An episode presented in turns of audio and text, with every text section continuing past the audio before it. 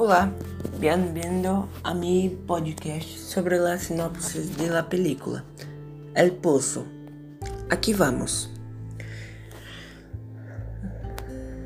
En una prisión donde los presos son alimentados por una plataforma descendente, los que están lá en los niveles superiores comen más do que necesitan.